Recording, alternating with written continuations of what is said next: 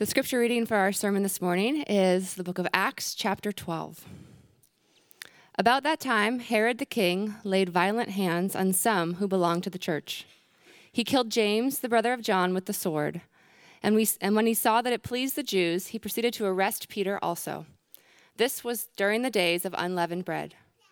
And when he had seized them, he put them in prison, delivering him over to four squads of soldiers to guard him intending after the Passover to bring him out to the people. So Peter was kept in prison, but earnest prayer for him was made by God to God by the church. Now when Herod was about to bring him out, on that very night Peter was sleeping between two soldiers, bound with two chains, and sentries before the door were guarding the prison. And behold, an angel of the Lord stood next to him, and a light shone in the cell. He struck Peter on the side and woke him, saying, Get up quickly and the chains fell off his hands. And the angel said to him, Dress yourself and put on your sandals. And he did so. And he said to him, Wrap your cloak around you and follow me. And he went out and followed him.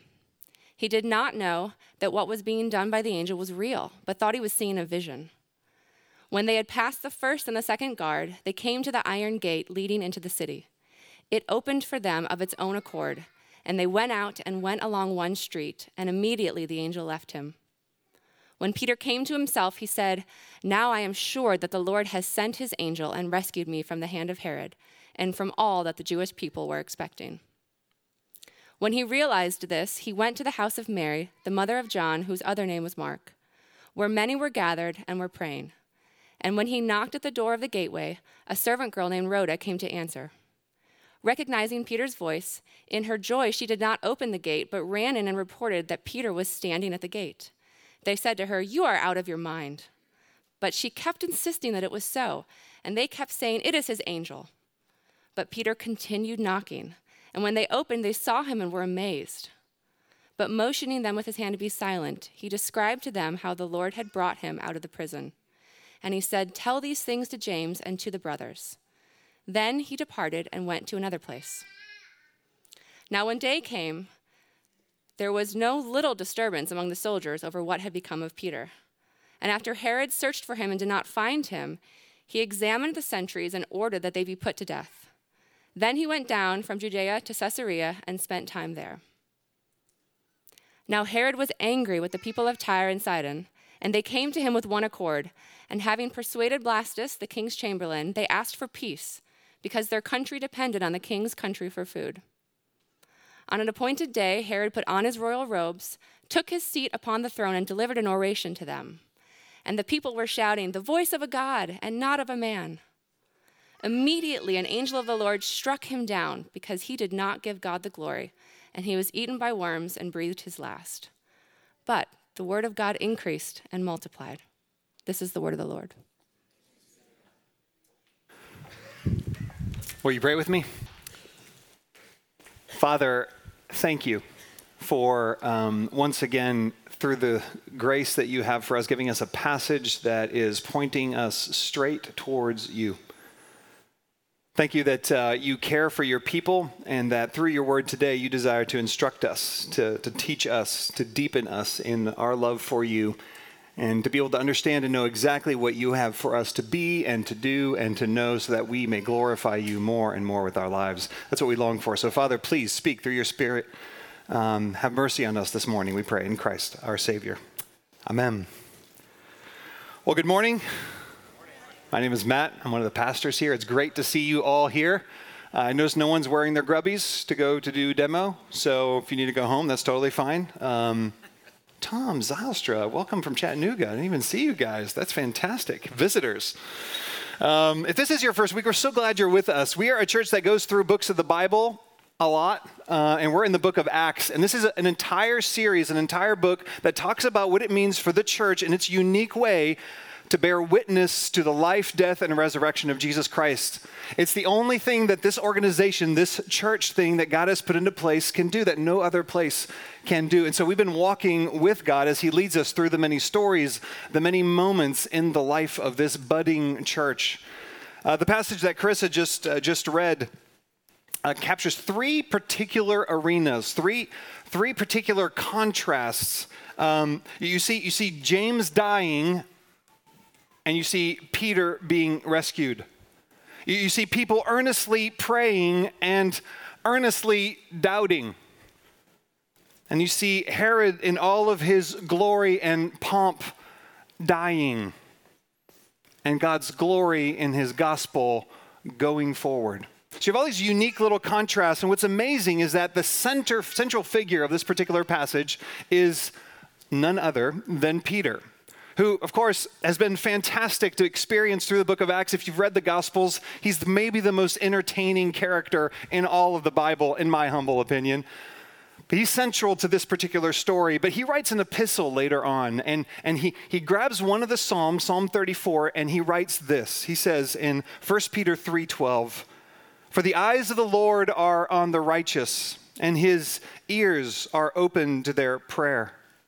But the face of the Lord is against those who do evil. Now, what I'm convinced is that um, Peter, having read Acts chapter 12, was like, I should pull a psalm that's going to give us an outline for how we preach a sermon. And that's what Peter did for us this morning. So, this morning, we're going to look at three points under all three of those headings that God sees our trials, for the eyes of the Lord are on the righteous, that God hears our prayers, and his ears are open to their prayer and that God deals with his enemies. But the face of the Lord is against those who do evil. First, God sees our trials, for the eyes of the Lord are on the righteous. When you think about um, the Apostle James and his death, it's impossible to escape the moment that um, James had with his brother John, two of the disciples with Jesus. They brought their mama along, and they asked Jesus, Can, can we sit in heaven in the new kingdom at your right hand and at your left hand? And uh, Jesus said, It's not for me to grant that. Instead, what Jesus says, he turned their minds and their heart and he said, I want to make something very clear. There is no glory without suffering. There is no glory without suffering. And so, in this moment at the beginning of chapter 12, we see that James, the brother of John, is the first martyr of the apostles. He's the first of all the 12 to be killed, he's killed by the sword.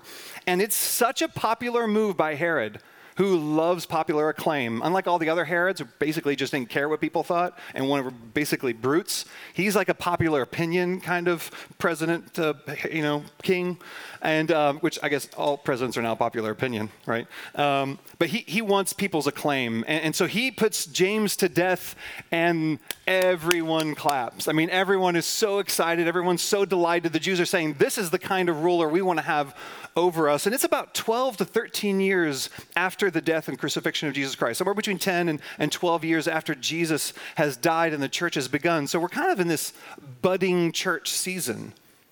And the church has been a problem for many Jews, and so they're very excited. And by golly, if it's exciting to have James get killed, let me take Peter out too, Herod thinks. And so he arrests Peter.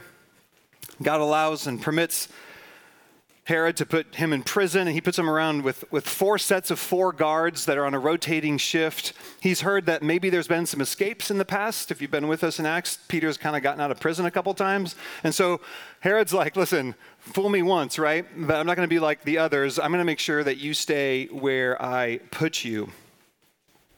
So the question, if you read this, you think, okay, well, so James dies and then Peter's put in prison. And of course, if you read on, you see that Peter gets rescued. And it's, with integrity, the only way you can read this passage is you have to ask the question why does James get killed and Peter get rescued? Right? How come James? They're both great apostles. They're, it's not like James is like the runt of the litter it's like, you know what, knock off the weak. It's not like that. It's not like that. Why does Peter get rescued and why does, why does James get beheaded by the sword? They're dedicated. The only possible answer to this is that the sovereignty of God governs these moments, that God sees both James and sees Peter, and he moves and acts towards them for his glory in his sovereign will. God allows Herod to kill James. It's the only possible answer. But he kept him from harming Peter. It's one of those moments in the scriptures where we see that it's the throne of heaven that governs all things, not the throne of earth. And it's an essential reminder to us, especially as we remind one another, that no matter how difficult our trials, how disappointing the news we get, that, that, that God is still on the throne and everything is under his control. And that it will not always go the way that we want it to go. But that we can know that in his sovereignty and his perfect sovereign will, that he is good, that he is wise, and that he's loving. God rescued Peter from Herod. And what the Lord is showing Herod very clearly in this moment, he's also showing the church, and frankly, he's showing us today, is that when James was martyred just a few days before, that that was not God asleep at the wheel. You see, by rescuing Peter out of prison, what God is declaring to you, to me, is that I rescue people. He's also declaring that I wasn't impotent when James died. that I'm under control, that I am sovereign, that I'm not weak or incompetent. It's not because I could not save him. It is indeed, though, to fulfill what Jesus did say to James. He said, That cup that I drink, you will also drink. And he did. And the pivotal principle is that some will bear witness through suffering and death, while others bear witness through life. Some will, some in this room bear witness through suffering, and some of you have borne witness through death. And, and some of us bear witness through life. This is why I love John Piper. He's able to capture this. He says, God can release and God can sustain and empower in martyrdom. That is the point of releasing Peter and not James. God is in control over the little Herod in both cases. In fact, there is an extraordinary power in martyrdom and trials. Paul says in Philippians 1:14, and most of the brothers, having become confident in the Lord by my Paul's imprisonment, so I'm in prison, are much more bold to speak the word without fear. In other words, the suffering of Christian martyrs has a powerful spiritual effect on those who live. It puts us face to face with eternity. It draws us to the forefront the reality of our faith. It strips away the petty pursuits and the trivial anxieties of our lives, and it awakens us with the same zeal. And this is precisely why Tertullian, one of the second century theologians, uh, under tons of persecution for the church, said, oh, actually, this is what he actually said. He said this to his enemies that were trying to kill him. He said, We multiply ourselves whenever we are mown down by you. The blood of the Christian is the seed of the church. So it isn't that God has dropped the ball with James, but like, but he held it together with, with Peter God wastes nothing, He weaves everything. And He does so not only for His glory, but for the advancement of His purposes. I was confronted with this probably the first time, gosh, it's been at least 10 years, 12 years, more than that, 13 years. Um, John, John Chalk um, was is Morgan Chalk's father, and, and he passed away from, from cancer. And it was, it was a pretty rapid process. He died from from um, lung cancer and never smoked a day in his life. John is one of those people that was so just, he's a generous spirit. He's the kind of person you're with him and you find yourself leaving feeling like, I feel like someone just intentionally and purposely not only pursued me, but helped me see more of God and more of myself. You're just one of those people, there's more of you when you leave. Do you know those kind of people? And John was mid 50s, right? Um, and slowly, but quickly, he was taken. And I remember having gone over and played ping pong with John and gotten to spend a bunch of time. Met, he was mentoring me. What are you doing, God? I don't understand this. This, like, he's one of the good guys. Like, how, how can this be? And, and wrestling with the why, probably for the first time in my life at that level, was someone that I just had a ton of respect for, and, and the loss of the family. And it was a prime of his life. He had, his best years were ahead. And having to come back to what does it mean to trust that God is weaving something here? And I know that it has not been an easy road for Morgan. It's not been an easy road for his siblings or for his mom. That God has been doing something in his redemptive purposes in it. And I, if, and I know Morgan and I spend time together, and he can't look at me and go, and it's for this. It's for, it, it's, this made it totally worthwhile. Uh, you don't have that story, right? That's not a real story yet. It may not be in this lifetime, and I'm, that's very, very possible. I, I don't have the answer, but I do know this is that God wasted nothing with John's life and, and wasted nothing in his death. And that's true for you, and that's true for me. God rescues, God sees us in our trials. What's amazing is that God sees sees Peter in this particular trial too. What's amazing if you capture this is that Peter is asleep. Now, I don't know about you, but if it was the night before I'm going to be beheaded, like the one thing I'm not doing is sleeping. Maybe, maybe you sleep well, chained to two guards.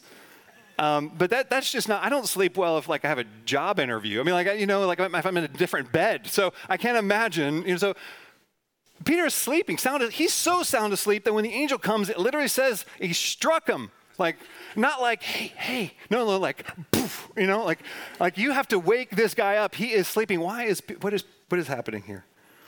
How is, how is Peter asleep? This is a very different experience than Peter, Peter had had in, um, in prison so far. This time he, he's all alone. Last time he was with John. The, the time after that, he was with all the other disciples. Uh, so, so he's all alone this time. He's also not being given this really clear purpose. The last time he was in there, he got to bear witness and tell, tell the Sanhedrin and tell the leaders about this great Jesus. He gets no opportunity for that. So there's no clear sense of purpose of why, why this is happening to him. It was also long.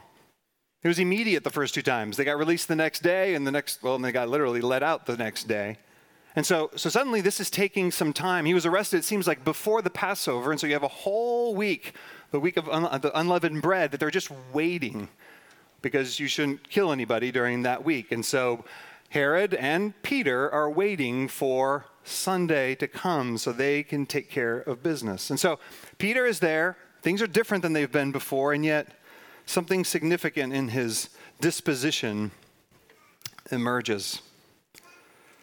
Why does Peter have so much confidence? Well, one of the things that we can surmise from this is um, that he was being prayed for. That like has been true for many of you who've asked for people to pray for you in, in particular critical situations and you find yourself having conversations or, or having courage that's just not yours. It emerges. It's like it's coming almost like it's coming from within.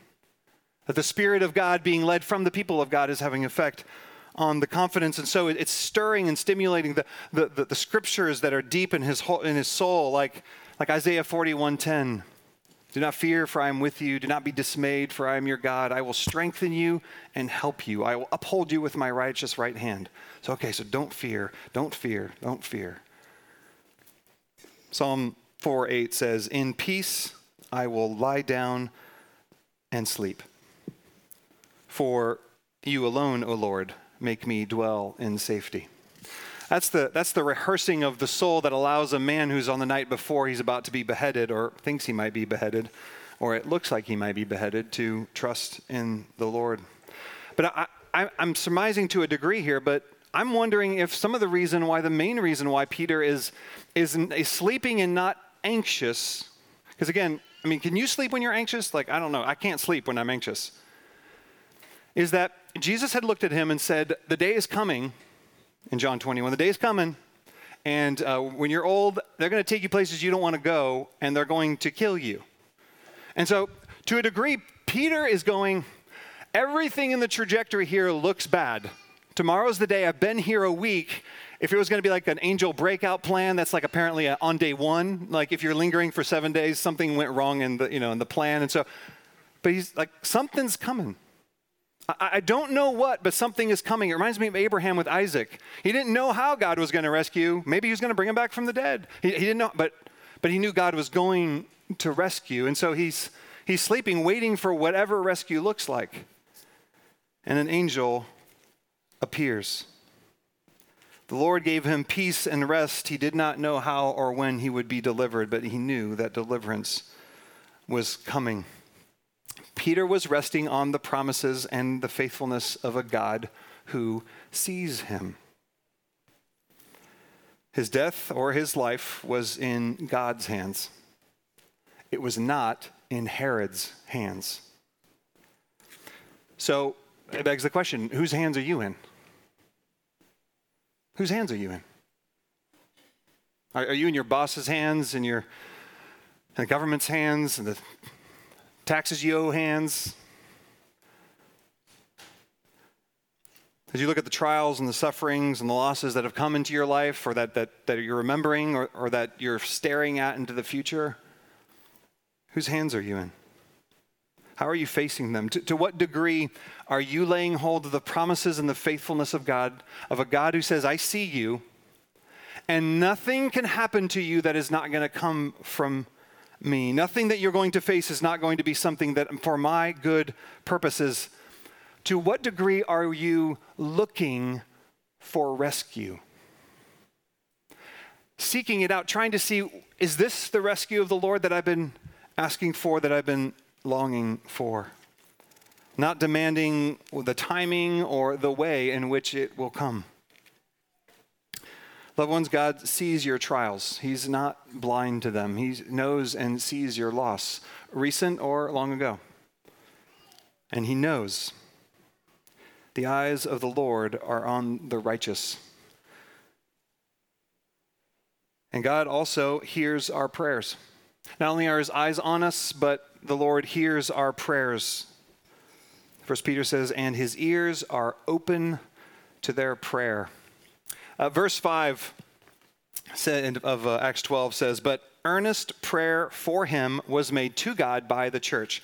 The phrase earnest prayer is really the, the hinge, it's the linchpin of where the entire story changes. That's the moment where everything goes in a different direction. We must never underestimate the power of prayer. That when the church prays, things happen. Puritan preacher Thomas Watson said it this way. He said, the angel, the angel fetched Peter out of prison, but it was prayer that fetched the angel. And you can imagine, it's, it's the 11th hour, right? I mean, it's, it's tomorrow is the day. It's the last minute. In the morning, he'll be executed. And, and Peter is sleeping, and then he gets, he gets awakened God has heard the prayers. This angel beaming and shining. It, it, did you recognize, if you remember from the Christmas stories from Luke, you know, and behold, an angel of the Lord? And he said, Get up. You know, it's a little different than the, than the Luke narrative with, uh, with the, but it's the same idea. It's like the angel saying, Hey, we're going somewhere. Now, all the, all the guards stay asleep. Miraculous movement by the Spirit of God through his angel. And, and next thing you know, Peter's out the door. Now, for me, I look at the scene and I, and I read the scene, and again, if you're going to think about it from a, just a, a, purely materialistic standpoint, if you're like, if you're if you're struggling with your faith and you're thinking like, this looks like this sounds like Star Wars, you know, like Obi Wan walks in, like doesn't even touch the door, but woo, the door opens, you know. We've all seen that. They aren't any, as good anymore, but but we know what I'm talking about. The old the old Obi Wan, the old Obi Wan, you know, he, he's way better. Um, but it, it's like it, it seems it seems it's not only is it miraculous, it seems mysterious. The chains are falling off. It's not like no, no one's fiddling with a key. God's moving towards him. He's heard the cry of his people. He's heard the entreaty of, of Peter. And he moves. And Peter, it takes Peter all the way until he's outside to realize, oh, this is actually happening to me. I, am I'm not just seeing a dream. I'm not just having a vision. This is truly happening to me right now. So he's, he's kind of astonished. You can see it in his language like, whoa, now I really know that I've been rescued, which is amazing. I mean, it sounds so much like Peter. It's, it's, it's just beautiful. What's awesome to me is actually what happens at the church. So they're having a prayer meeting and they're at, at, Mary, John Mark's mom's house. And she has obviously a pretty sizable place because there's a gate. So it's a big enough place to be able to gather a bunch of people. And so Peter, who has been in prison for a while, knows that's kind of where people gather. And so he heads that direction and he shows up. And he starts knocking on the door, and this is maybe one of the most comedic exchanges in all of Scripture. It's just awesome. I heard a couple of you guys laugh while she was reading. It's okay, the Bible can be funny. It's, it's fine. Um, but, but Peter knocks on the door, and Little Rose, Rhoda. That's what Rhoda means, little Rose. She comes up and she's a little servant girl, and um, she hears Peter's voice. Hey, it, it's Peter. And clearly she knows him. She, she recognizes his voice, and she acts just like Will Ferrell and Elf. Santa! Santa! You know, you know, you know that scene? Santa's coming. I know him. I know. Anyway, she acts just like that. Instead of opening the door, she runs off. It's just this, it's adorable. It's precious. It's beautiful. She is so overjoyed because she's been hanging around with all these people that for a week have been praying very specifically that God would free this man, and he's here. And so she goes, it's the best witness moment. She goes and she talks to the, and she's like, Peter's here, Peter's here. And what do they say? Praise be to God, he has answered our prayers. No, not at all. What do they do? First of all, they deny her like multiple times, and then they're like, hush now, it's his ghost. Which, which just basically mean his, the spirit of him, which you know, all the commentators are like, if it was a ghost, it wouldn't have waited at the door. You know, just logic, you know, bad theology. um, but it's like, no, no, the, the, he, it's, it's, it's him. And it's, it's, it's funny and it's, um, and, it's, uh, and, it's, and it's beautiful. It's, it's truly astounding. God does this miracle, and we learn a few things about prayer in particular that God hears our prayers, but we learn a little bit about prayer from this little moment, this little interchange. I just want to run through a couple of them. The first thing we learn about prayer, as uh, from verse five, is that it, it, was corporate prayer, which I find really interesting. One commentator was talking about how, uh, if you remember, you know, when the disciples said, "Lord, teach us how to pray," he said, "Okay, you begin not my Father, but our Father." There, there's a clear sense that that prayer is supposed to be also, or maybe primarily, I mean, Alex kind of hit on this, a corporate experience, that we're supposed to be doing this with each other. Now, I'm all for like going and being silent off on some rock somewhere. That's awesome. It's really good to be away in, in silence and solitude and prayer with the Lord. Awesome. Let's do that. Also, there's something about the scriptures that is highly communal, highly organically connected in prayer, not, not once in a while. And so, so all that we experience here is that we have a bunch of people that are staying together and praying together. Now, some of you are super uncomfortable praying out loud. If, you, if you're recent to the faith, if you're, if you're a young Christian, you might feel like, oh, everyone else really knows what to say.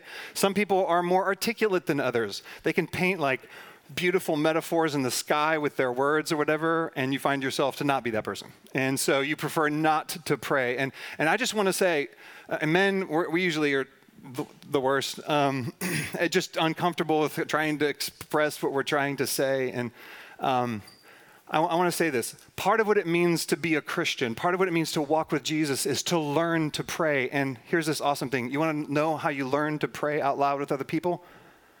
You pray out loud with other people. It, it's, it's, there's no magical way to go about it. If you practice alone, guess what? It doesn't work. It's not the same thing. Because the amazing thing, this is why I love praying with uh, the elders and whoever else shows up uh, before the service. We pray for 30 minutes, is that we feed on each other. If you've prayed with people for any amount of time, and I know like Steve's talked about praying with you, Daniel, and how he learned to pray, and I prayed with someone else, and I learned to pray the scriptures with them. There's, there's ways to learn to pray. It's a learning process, but, but we must do it. We, we must pray together, that this prayer is, is corporate. Oh, also, by the way, if you, ever, if you want to come and pray with us at 9 o'clock every Sunday morning, Come. Learn how to pray out loud together. Well, with excitement.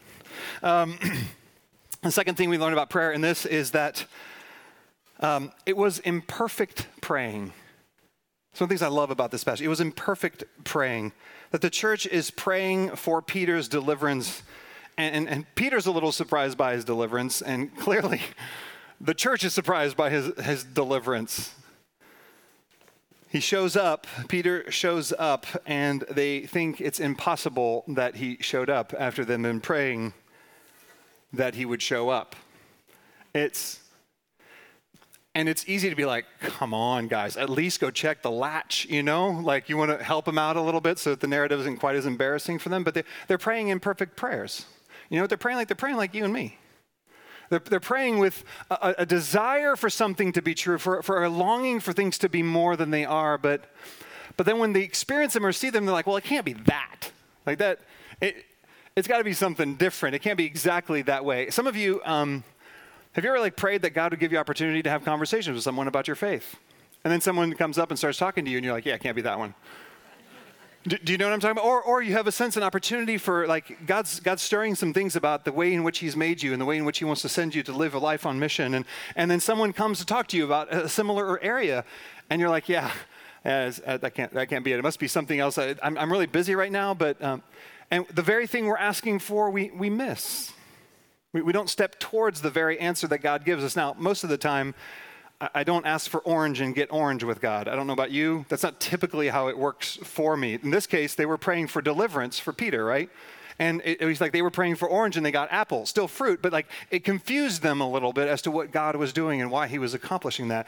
And that's why part of what it means to be praying people is a people that are on the lookout for God's rescue. That we're expecting it, that we're saying, in what ways are you going to move towards me in light of what I'm putting before you? What does rescue look like here? They were imperfectly praying. And it's true that every time we pray, there's a level of unbelief and doubt. Every time we pray uh, over someone as elders, as we anoint someone with oil when they're sick or they're having, every time I have to work to, to be like, Lord, I feel inapt and inadequate here. I feel like I'm supposed to be more spiritual than I am. I think we've talked about this. We all feel that way. And, and there's the sense of, and don't make promises that you maybe can't keep. God, I don't want. I want to do some PR for you. Like, if you don't come through here, what does this mean? Like, did we not pray hard enough? Was and um, but I also find that what I have to work the most at is to, to expect to see results. And when things happen and, and, and things change in people's lives, and Mike talked about this when he was talking about miracles, that, that we should expect to see them and look for them. And this is the very same principle. That in our prayers we should seek answer because we have a God who hears who hears our prayers. There's two particular ways in which we pray. We pray both with Jesus, not my will be done, that, that I'm not going to demand, God, it has to be this way or else. That's not how it works in our relationship with God. At the same time, we have to pray with nothing is impossible with God. We, we have to hold both of those in tension and say, nothing's impossible with God. He can do whatever He wants. He can do whatever He wants. He has the power to accomplish whatever he chooses. So if you're sitting here and you're going, yeah, but not, that's the area which God is inviting you into, that we would pray big prayers even when our faith is wee and little and puny. Because God answers puny prayers. It is not the quantity of our faith, it is the source and the substance, the one that we're trusting in. It's not how much we trust, not how much faith we have. Well, thirdly, we see that their prayer was earnest. And this is probably the part that's captured me the most. Uh, the word earnest, or earnestly, um, is translated agonized. It's the strongest word possible. It means intensity of feeling, of thinking, and of will. This is where uh, Pastor DeYoung, uh, Kevin DeYoung helped me a little bit here. He said that our prayer is often dull because it has so little earnestness. It's as though we pray like no one is listening. We pray as though it will make no difference, as if nothing is at stake. That we pray without passion or, or purpose. That, that there is a sense in us that can that can sing the, the bulldog fight song with, er, with earnestness and, and zeal, but our prayer is, is dull and, and, and flat. And the question is why? Why, why is our prayer dull and flat? Why, why, as, a, as, why is the church in America, evangelicalism in America, not known in any way, shape, or form for its prayerfulness? That when we go to other places in Africa or whatever, you're like, oh, oh, so y'all actually pray.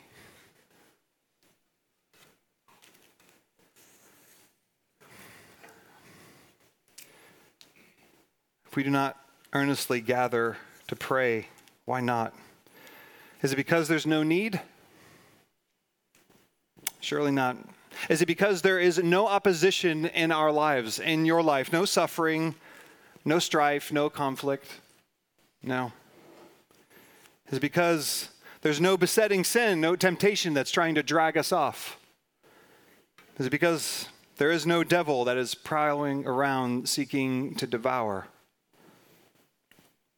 Is it because maybe we're self reliant and don't feel like we're actually in need of divine assistance?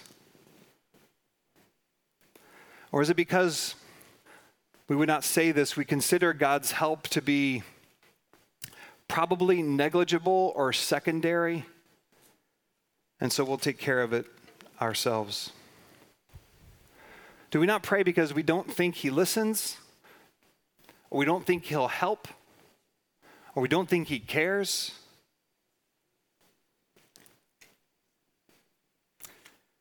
Do we not pray because we don't think that we are worthy to receive what we're asking for or would ask for?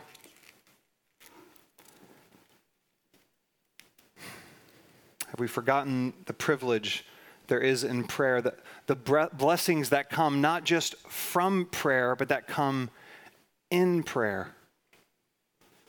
Maybe we haven't known them. Do you know, according to the scriptures, that, that God stands ready and eager, not just to hear, but to move towards you as you pray, to move towards us as we pray together? That that is the disposition of his heart. That in prayer, we don't primarily have to convince him that this should be a good deal for him even if it helps us a little bit, that He is favorably disposed towards you.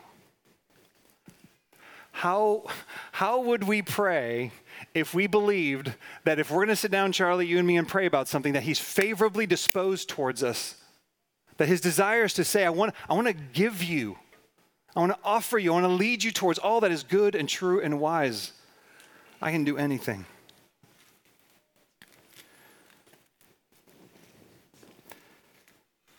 He is not fickle or capricious. And there is one who stands at his right hand interceding on your behalf right now. I think I butchered the quote on this a while ago and I didn't write it down again, so here it is. Murray M'Cheyne, is that right?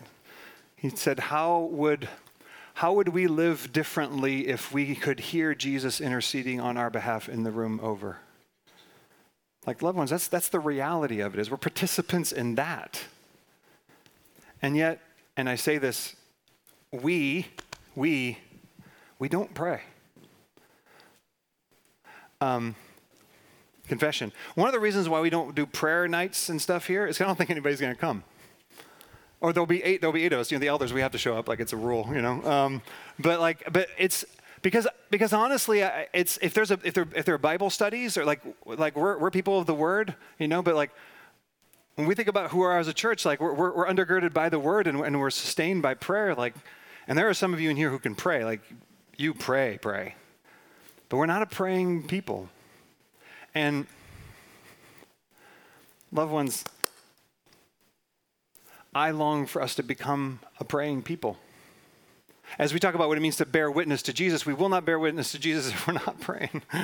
like it, it's a spiritual thing. Like it, it doesn't happen because you got technique. Like it just doesn't work that way. People will be and feel inconvenient to you until, until you're able to be, see with the eyes of God that God's inviting them towards you. They're for you, and you're for them. Like it's no longer an inconvenience because you're hearing from Him and you've been praying to Him. And I recognize you. You're, you're the answer to my prayer. You're coming to rescue me, or I've been sent to bring rescue to you. God hears our prayers. Loved ones, God hears our prayers.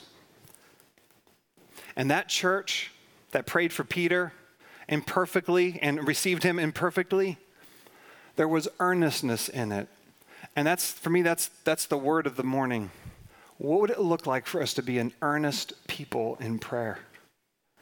That we would believe he's favorably disposed towards us and wants to move on our behalf.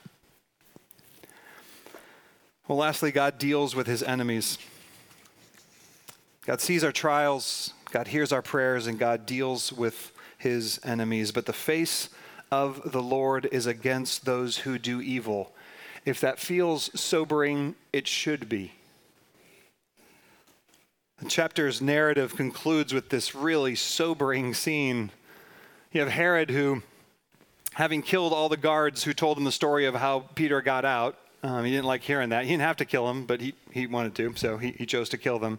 He goes up to Caesarea and um, he's got trouble with Tyre and Sidon. We don't know exactly what the problem is, but basically he's like their food supp- supplier and um, and there's trouble there. And so they're very shrewd, and they come and they say to his chambermaid uh, Blastus, great name for a boy, just saying.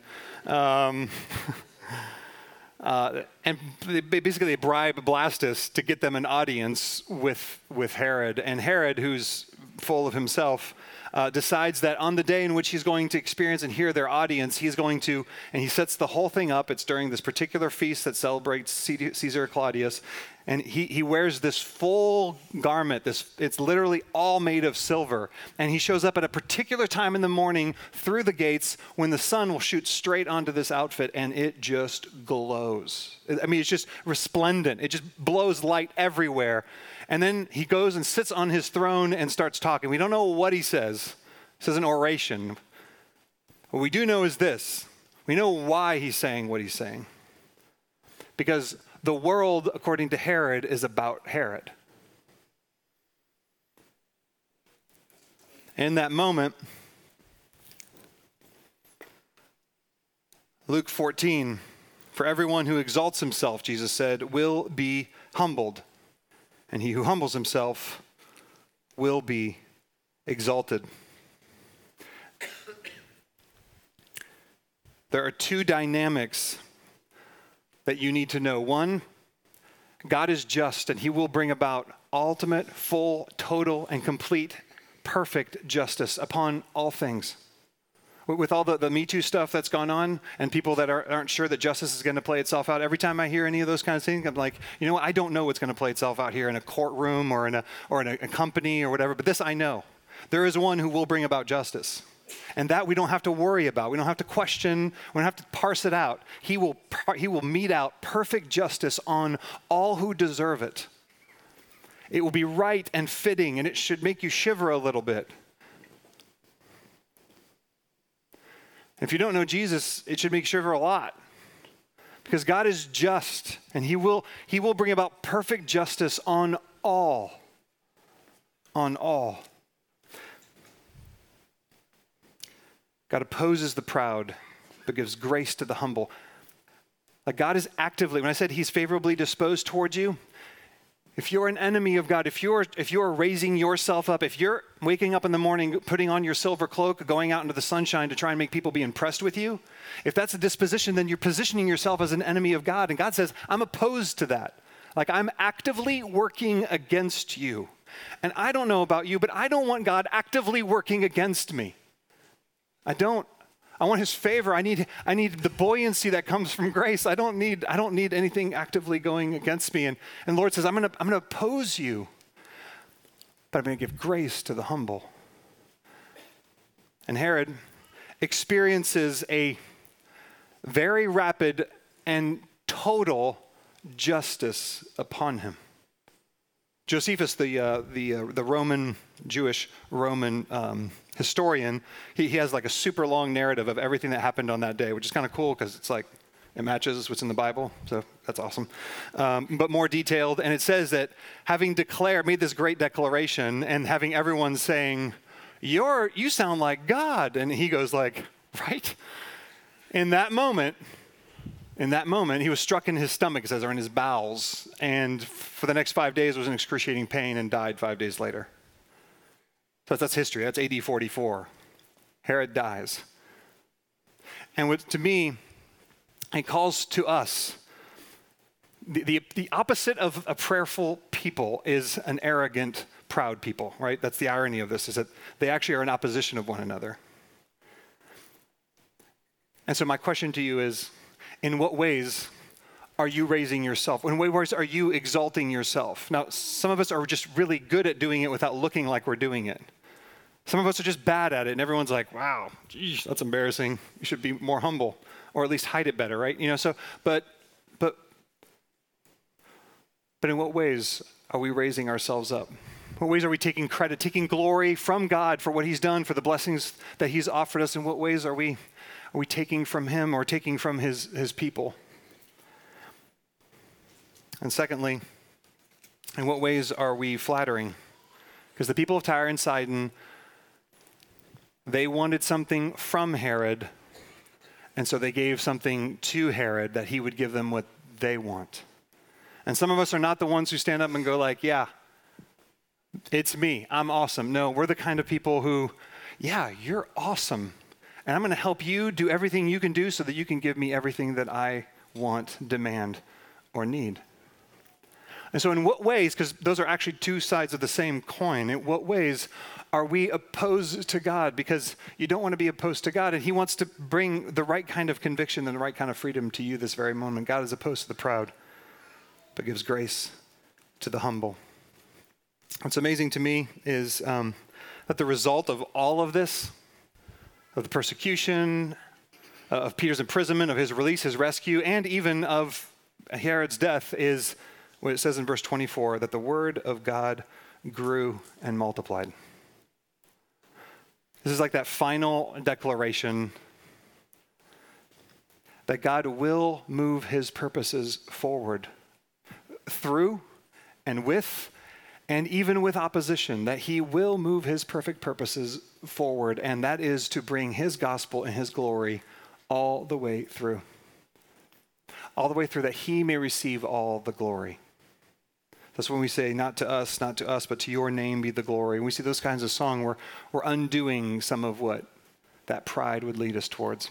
And the only way that that really becomes a real thing is when we find ourselves confronted with, with the cross. When we, when we recognize that left to ourselves, but by the grace of God, go I, Herod. You understand that, right? That we're, we're all self promoters, that we're all. We're all the kind of people who will never want to, to pray truly in humility. And so, but by the grace of God, go I. And this is what the communion table reminds you of. It, it, it reminds you that there is no hope but in Christ Jesus for you. That